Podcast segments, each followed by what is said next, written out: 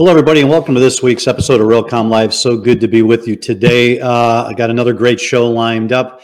As you know, we like to um, make sure our conversations on real estate technology, prop tech, CRE tech, whatever we're going to call it, we want to make sure that our conversations are global. And we've got an incredibly uh, great network around the world that helps us keep up with um, innovation. And it's not just the technology we keep up with, but we uh, like to keep an eye on how people are actually executing on the adoption. Different cultures different processes different um, uh, mindsets. And this week we are coming uh, at this from a perspective of europe. So live from europe we're going to uh, jump across the pond and, and speak with two what i call friends at this point.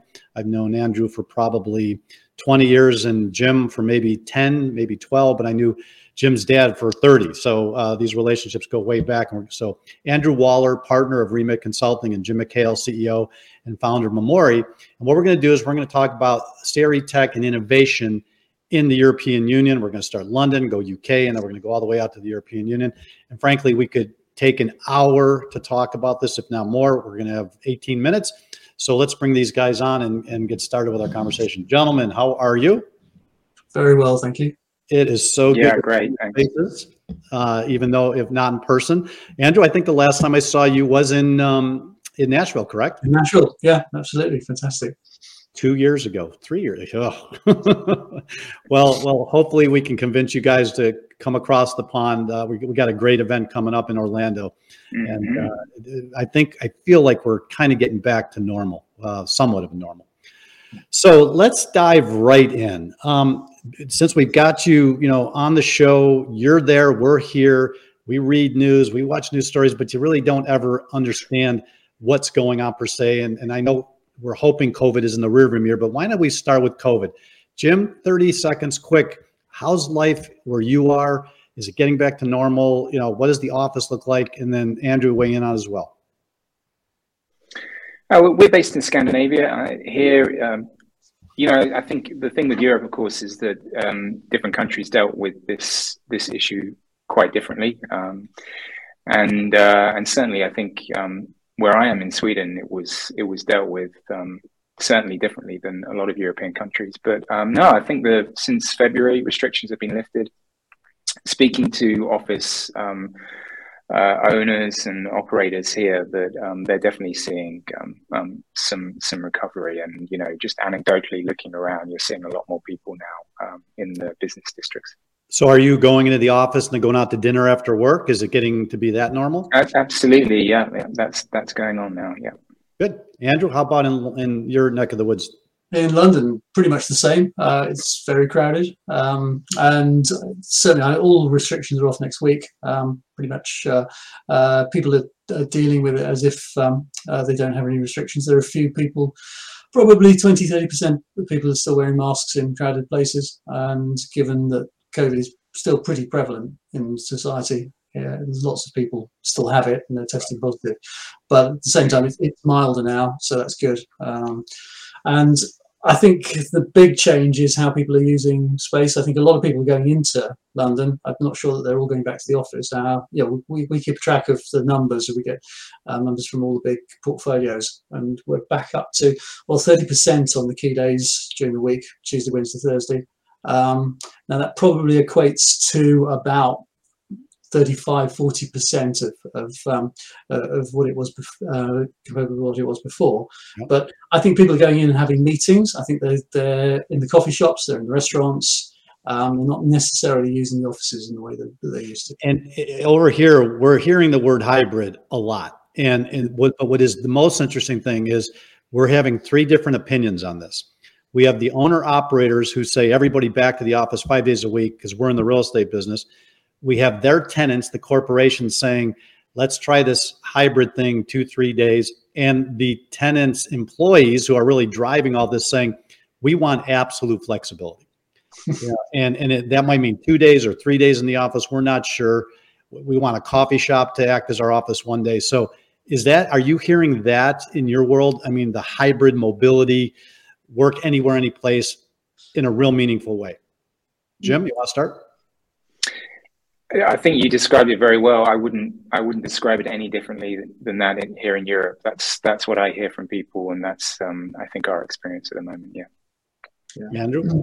Um, yeah, I, I, I, don't think anybody knows yet. I think we're, we're seeing a big rush back into offices because people are just desperate to meet people and have something of the relationships they used to. Um, funnily enough, it's the youngsters in our team who really want to be in the offices every day. Uh, people with a house in the country, uh, they want at least two or three days um, working where they can get some work done. And I think people are, are adapting. I, but I think that you know, the people are using it well are using the, the way that Teams and Zoom has come on in the last two years is phenomenal. I remember talking to you, Jim, and Skype was almost unusable across the pond. Yep. Yeah. Oh, and wait till you see what's coming. I mean, we we push teams to, we now produce events using just teams and we've, we've learned all sorts of tricks of the trade and some of the new things coming, which we're going to showcase at the conference. I mean, we are going to take this whole concept of immersive experience to another level, trying to demonstrate to owners of office buildings, retail, mixed use, residential, how this is going to work and basically it means you know being able to push a button and jump into a physical slash virtual metaverse half office half online kind of experience it's still early but to me i'm i'm getting more clarity every day on what this next thing's going to look like which is kind of exciting I think to go to what, what you were saying earlier, I mean, big change for us in the last month is that clients are now asking us to go into real physical workshops with them. And we've just got a team this week in, in Paris working, with, ironically, on a digitization project for one of the big funds. And um, but they want to meet face to face. They've even got flip charts rather than using the screens. Uh, it's um, I, I I'm going to agree to disagree because uh, when you see an immersive environment with a virtual wall war room and the information that can be shared, I mean, we've seen some of these war rooms where quants are sitting behind the executives as they're listening to the conversations. They're bringing up aerials. They're bringing up floor plans. The executives don't even need to call for the information because these people are trained to read their mind and then present the information. We're all visual learners and all it does is it gets pe- smart people smarter faster. So I, I, there is a place for flip charts. Don't get me wrong, but you know we we got to beyond that. I, I, think we're getting there, and I, I think that you know, that just illustrates that you know there is this swing back to real meetings with real people and real paper. But you know, you're not going to get rid of this hybrid approach. You, you're actually going to benefit from the stuff that's been developed in the last two years. And and the, and the big question, and I'd like to have you back on maybe after the conference that everybody's asking is what is occupancy utilization really going to be, and how is that going to impact the owner operator's ability to spend money on technology and innovation? We were talking about that a little bit before we started. You know, we're in a weird place, and speaking of weird, let's pivot to another crazy topic. You know, we're kind of watching a war take place, right? So we just finally got through COVID, and everybody's taking a deep breath and God bless those people in Ukraine. What happened, it is happening to them, is just absolutely unbelievable. I know how we feel here, kind of helpless, right? Uh, I mean, at a human level, I, I feel like I want to do more. But what's the sentiment in Europe about what's going on? You guys are obviously much closer to it. Is it impacting daily lives and business? Jim, you want to start? Get a sense that it's impacting daily lives um, and business, but of course, it's like you know, it's right on the doorstep. Um, I mean, literally, you know, hour and a half, uh, two hour flight away. Um, so you know, it really is uh, makes it much more real. So you know, that's definitely, I think, that's how it feels. Andrew. I, think Jim's absolutely right. Uh, the fact that it is so close, and of course you've now got 24/7 live reporting of everything that's going on. It's, it, it seems that much closer than the um, Croatia-Serbian con, you know, conflict a few few years ago, mm. and I think there's just this wave of uncertainty. We don't know what's going to happen next. It's been you know, it goes quiet, then something something happens, but um, it, it's really upsetting the investment markets. It's upsetting all of the supply chains, um, the speculation on all the commodities. Uh, yeah, it, it, it's difficult to, to know. Having said that, we're carrying on with our digitalization projects just in the same way as we all are because you know life goes on. But um, the big macro stuff, you know, that's going to take some time to play out. So let's. We, I want to get this topic in before the break. ESG, right? Big topic. We we were chatting again before the conversation. This is my third rodeo, I think, on E of ESG, the energy one. I mean, literally, yeah. Realcomm was somewhat founded on the idea that I wanted to get building owners to turn the lights off at three o'clock in the morning of their 50 story buildings, right? Mm-hmm. My mom always taught me turn off the lights when you're not in the room, and it's stuck, okay? And we went to Asia and specifically South Korea, and we saw, you know, lights that left go off the minute you walk out of the room and in office towers, not just in bathrooms or anything. So when you look at energy, which is playing a major role in this dispute, it's going to shift global geopolitics with Russia and oil and, and especially you guys in Europe. Everybody's focusing on driving because we do it every day, but nobody's focusing really on us, the buildings, which are 40 to 45% of the average daily energy spent, right? Andrew, you've been at this a long time, and I'm going to pivot to Jim, who's got the gears and understands the things that we could bring our energy usage down. Why is there such a disconnect? And then if you could reference that survey that you talked about a little bit earlier. Sorry, the um, start with Andrew. We can start with Andrew. Yeah. Yeah, of course. Um, so I think that the couple of things at play. Firstly, is that um, yeah, we've all been working from home for two years, and so the domestic side of things is influencing what we see. And yeah, I'll give you an idea. Um, my energy bill for my house has doubled in the last six months. Um, so that means that I'm looking there. You expand that out to the commercial market, which didn't have the protection that the domestic market had, and this is a really big thing. So, so I think from from one point of view, this is a really good thing for ESG because we're going to put many more sensors in. We're going to start investing in buildings. We're going to start retrofitting. And banks are going to find a way to fund it. Having said that, you hear the government saying, "Well, we're going to have to open up oil fields in the North Sea again." Right. So, mm. Eh, eh, right, eh, and and I I'm as green as they come. Honestly, Realcomm was founded on bringing efficiency and sustainability. That's one of the things I was thinking about 25 years ago. But we cannot go to a, a, a low voltage or a sustainable energy source overnight. It's going to take time, right? So, mm. so Jim, in New York City, and then I'm going to ask a broad question and, and get a, hopefully a detailed answer. During the hmm. pandemic, New York City, less than 10% occupied, utilized through 20, call it, let's call it 2021. Yet their energy bills did not budge or go down one bit. And what we heard from all these owners was my building wasn't equipped. I had to keep it operational. I by by by the you know language in my leases, I'm required. So empty buildings, same energy spent. First question, does that make any sense to you whatsoever in a world that's being now jockeyed by energy reliance? And then number two, in your smart building world, how easy of a fix is this? Well, look, I mean, of course, it makes no sense at all, does it? Um, we should have at least the capability to, you know, um, put systems, you know, when we, if we face or some, you know, uh, different uh, circumstances like that, we should be able to have the flexibility to be able to deal with that um, in terms of what energy we use.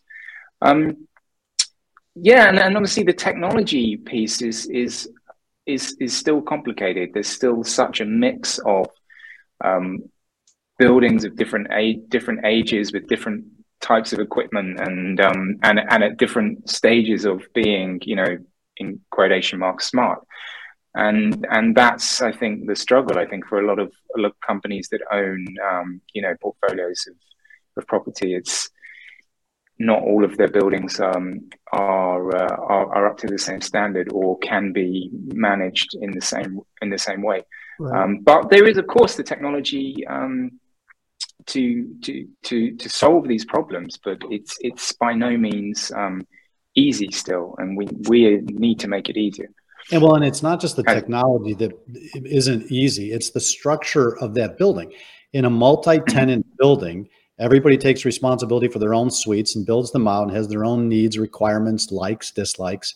So, you know, when you're looking at that tall building in downtown London, you know, at three o'clock in the morning and three quarters of the lights are on, you know, is that something that the building owner, you know, can mandate on those tenants? I mean, and so there's this organizational challenge. But given the importance of ESG, specifically E, uh, and the crisis we're under right now with you know energy playing a major role in this war dispute that we're seeing between Ukraine and Russia, I'm hoping that something good comes out of it in that we really fast track the E, the energy part of this conversation.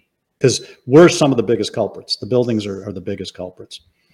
All right, let's take a brief break. And then what we're going to do when we come back, we're going to talk specifically about prop tech, the momentum that they're seeing in Europe. Um, you know, are people still investing? Are they buying? Or does this uh, uh, craziness we're experiencing putting everything on pause? So we'll be right back and continue the conversation. All right. Um, all right. I, two guys that, uh, that, as far as Europe is concerned, I consider you top of your games on the follow for, that can address this next question. So let's go back to Nashville 2019. Since 2009, a lot of investment in new companies, prop tech, you know, every uh, 5 million in a new idea, hundreds, some would say thousands of companies starting up, a lot of momentum, money's still getting thrown at it. The pandemic hits, we're, we're you know, having to figure out how to stay healthy for three, four months and get our, our sea legs kind of oriented. And then midway, some you know people are saying we're going to use this as an opportunity to really digitize and do all those things that we you know didn't do before, and others just sat there and said we're going to wait it out and see what happens. Okay, so with that being said, let's start with Andrew. In the UK and or or, or Europe more in general, is the prop tech momentum the same as 2019? Uh, the up meaning more interest not just in the ideas, but in the adoption? Or are you seeing a slight pause and a slowdown? Andrew, want to give us your feedback? What a huge question. Thanks, Jim. yeah, we're all asking them. um, okay. I think the prop tech market goes on unhindered. There are um, phases to it, there are ups and downs. I think what we're seeing is the private equity are going in and building platforms and trying to gather solutions around and spending a lot of time on that um, in particular industry sectors. So maybe the, the solutions don't look um, the same sort of thing, but they provide an answer to similar sort of problems.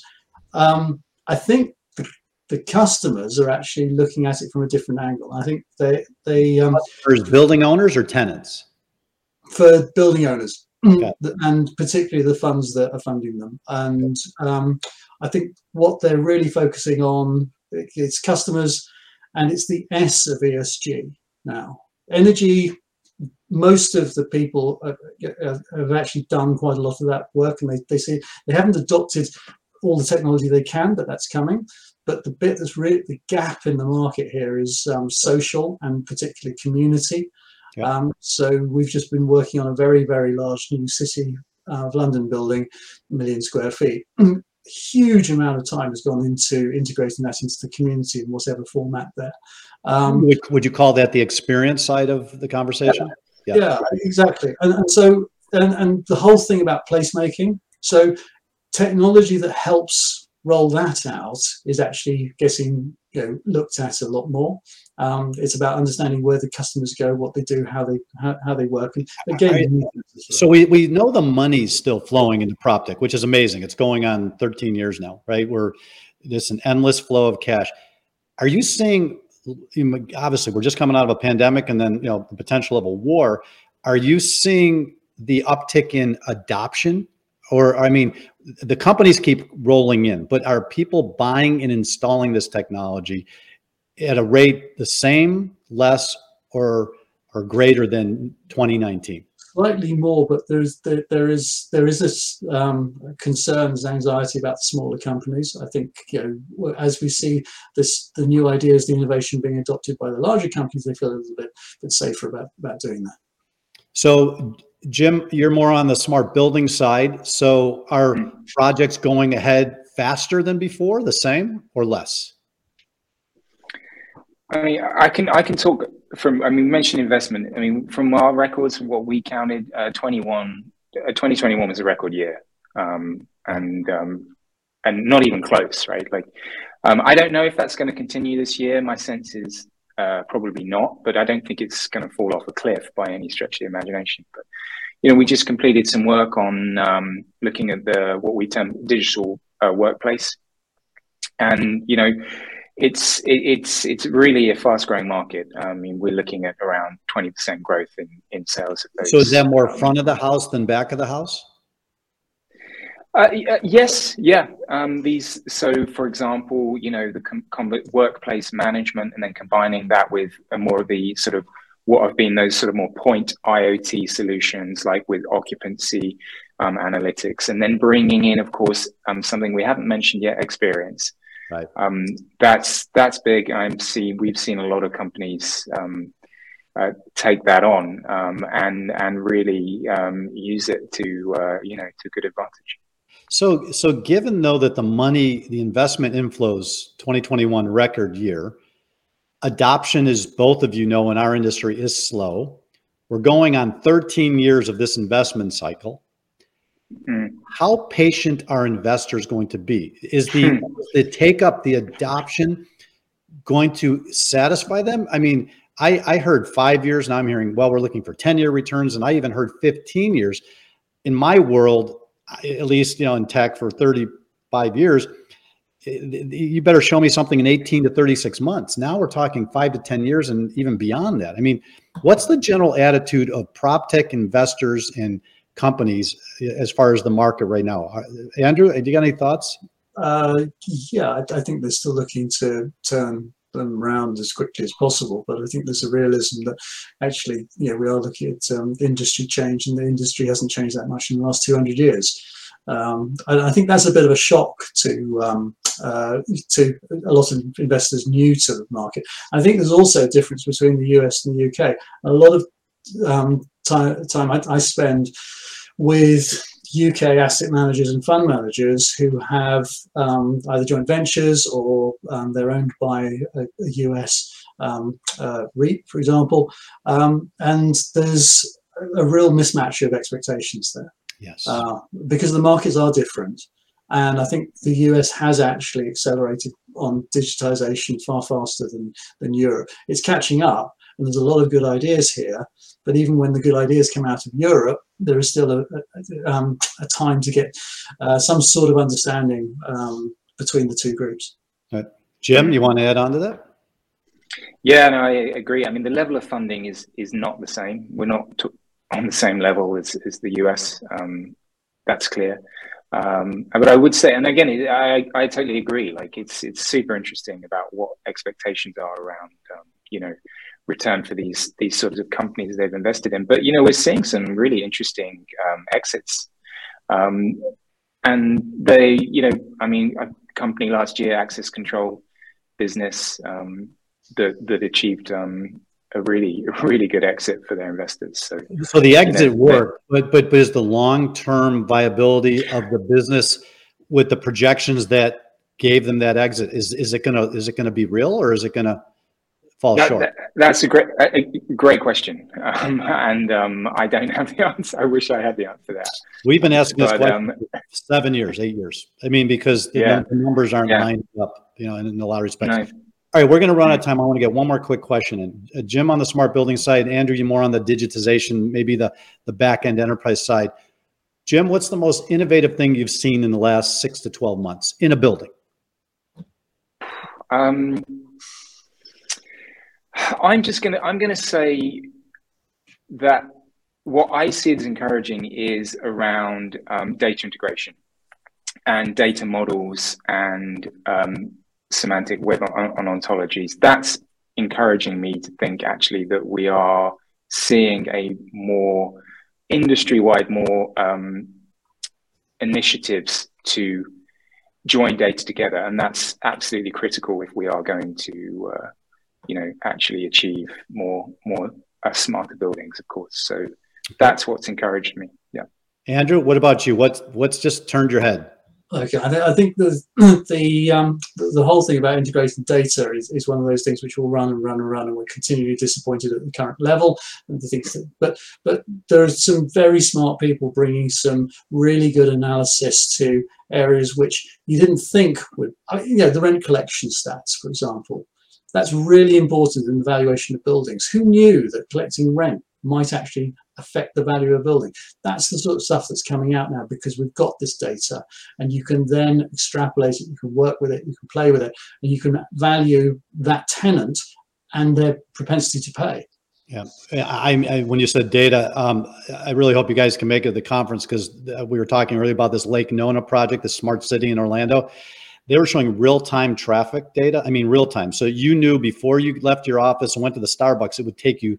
You know, they've got traffic in the city totally monitored, real time, anonymized for privacy reasons. But I've never seen real time data available to tenants and landlords and, and developers it's like you know between that and the autonomous vehicles and the drones i mean these people are, are going crazy all right guys we are out of time um, we didn't get the supply chain we didn't get to inflation all the things that are impacting people's you know the way they look at buildings but uh, we're going to have you back uh, if you don't mind you know and you know maybe every quarter so you can keep us apprised on what's going on over there and i really want to uh, thank you for taking the time and, uh, and allowing our audience to get a little bit of down under Actually, no, that's Australia. Sorry. All right, guys, have a great day. Thanks again. Thanks very much. Thanks very much. Be well. All right, let's bring Howard on and uh, to do the news. And uh, I got to tell you, we had a little bit of a, a run around this morning um, with Howard. Um, just like our theme last year, resilience, right? In this world now, this morning, and not just uh, Howard's City and then Los Angeles and San Diego experienced a major outage. And in this environment, the first thing we think of is, uh oh, is this the beginning of some cyber attack? So, you know, we pivot, we know how to deal with this stuff. Howard, we searched Starbucks, we called, we got broadband capacity and crowdedness, and Howard's doing the news from Starbucks. So, uh, with that, I'm going to turn it over to you and say thank you, way to go, and uh, not much can keep us down. Thanks, JY. Uh, yeah, so uh, broadcasting from Starbucks this morning. So I apologize if there's a little background noise. Uh, but really, thank you. I want to thank Andrew and Jim. This was really great having them both with us today. That was an important conversation. Uh, good hearing from them both. So I'm going to move on to the news. I'll recap a couple of stories from our weekly briefing.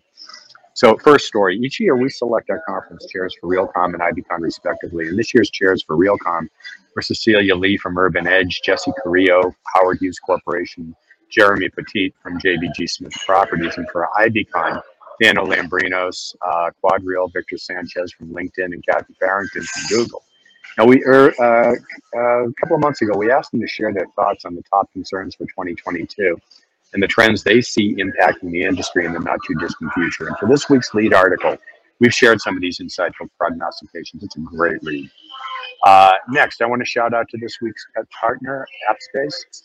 Uh, it's estimated that 74% of companies plan to implement a hybrid work model.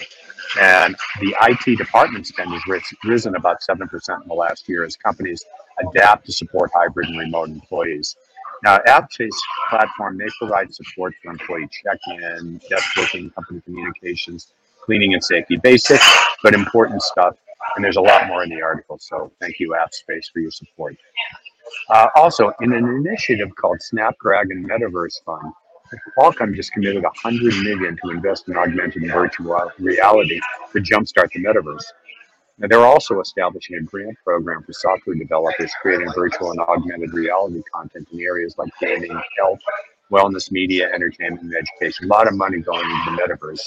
Interesting to think about what it's going to look like five years from now. Uh, next, uh, Bentall Green Oak uh, up in Canada is deploying a new predictive office technology platform aimed at mitigating COVID 19 and other viruses. So they've partnered with an environmental engineering firm called RWDI, whose technology known as Particle One will be rolled out in 200 properties across Canada and the US. Now, this Particle One, it draws on sensor data from the property as well as from external data from local and regional healthcare authorities and applies proprietary algorithms to assess risk of infection in facilities. This technology has been used in mining and aviation. It's now being applied to buildings and public spaces, adaptable to many different pathogens and viruses. Although we're all hoping that the pandemic's behind us, I think this may be one way to stay vigilant and prepared, just in case. Uh, finally, uh, here's a new type of cyber attack that can make phishing nearly undetectable. Uh, this it's a browser in browser. They call it a BID attack. You can simulate a browser window within the browser that you're using, whether it's Chrome or uh, whatever, in order to spoof a legitimate domain where there are third-party single sign-on embedded options like you see when it says sign in with Google, Facebook, LinkedIn, Apple. Uh, and when the user does attempt to sign in, the BIB attack will create an entirely fabricated secondary browser window. It's not foolproof though, since the victim will be directed to a phishing domain with a fake authentication window for credential harvesting. So that's where you can catch the fake website if you pay attention to the URL there. So keep your eyes open for this new attack vector. Um, that's it for me uh, today. Back to you, Jim. You know, I'm, I'm gonna I'm gonna use what we went through this morning as a learning opportunity. Uh, our theme last year was resilience, right? And and that meant when you get knocked down, you got to stand right back up. The message to building owners, operators, whether, whether it's a landlord or a, you know, a tenant occupier, you know, we're in uncharted territories with what's going on in Europe and Russia as far as cyber attacks and our society is now so dependent on electricity and this thing called internet or communications. This gives everybody pause. You know, if, you, if you've got a building with hundreds, thousands of people in it, fault tolerance, your your uh, business continuity programs, you know, land, tenants are just not going to uh, listen to the idea that the internet's down. I mean, the onus is going to be on building owners that if you're charging me rent you should have some backups, some plans that in the event this internet goes down from this provider that you can flip a switch. So telecommunications is not a nice to have, it's a need to have. And the message I think to building owners is pay attention. Pay attention. Yeah, no, I'm hearing from a lot of the CIOs and CTOs.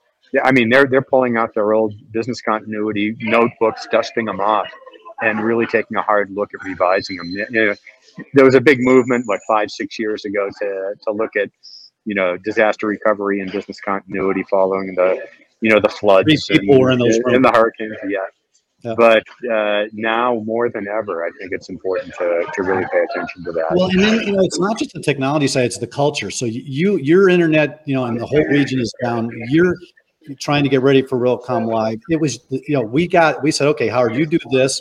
We had three of us sitting at desks, calling around, finding broadband, assisting you so you weren't stressing on your own. That takes a collective team effort that somebody who says, we're not going to stop. We've got, we're smart. We can figure this out. So while you were getting, you know, packed up, ready to go, we were scouting your locations and lo and behold, you made it. And I want to say thank you. Yeah, totally. No problem. Thank you for your help on that. Yeah. But it, but it's a team that basically understands you need to have options. And, and if everybody tries hard enough, you can solve big problems or little problems. All right. Have a great day. Grab a cup of coffee and uh, enjoy Thanks, guys. Thank All right.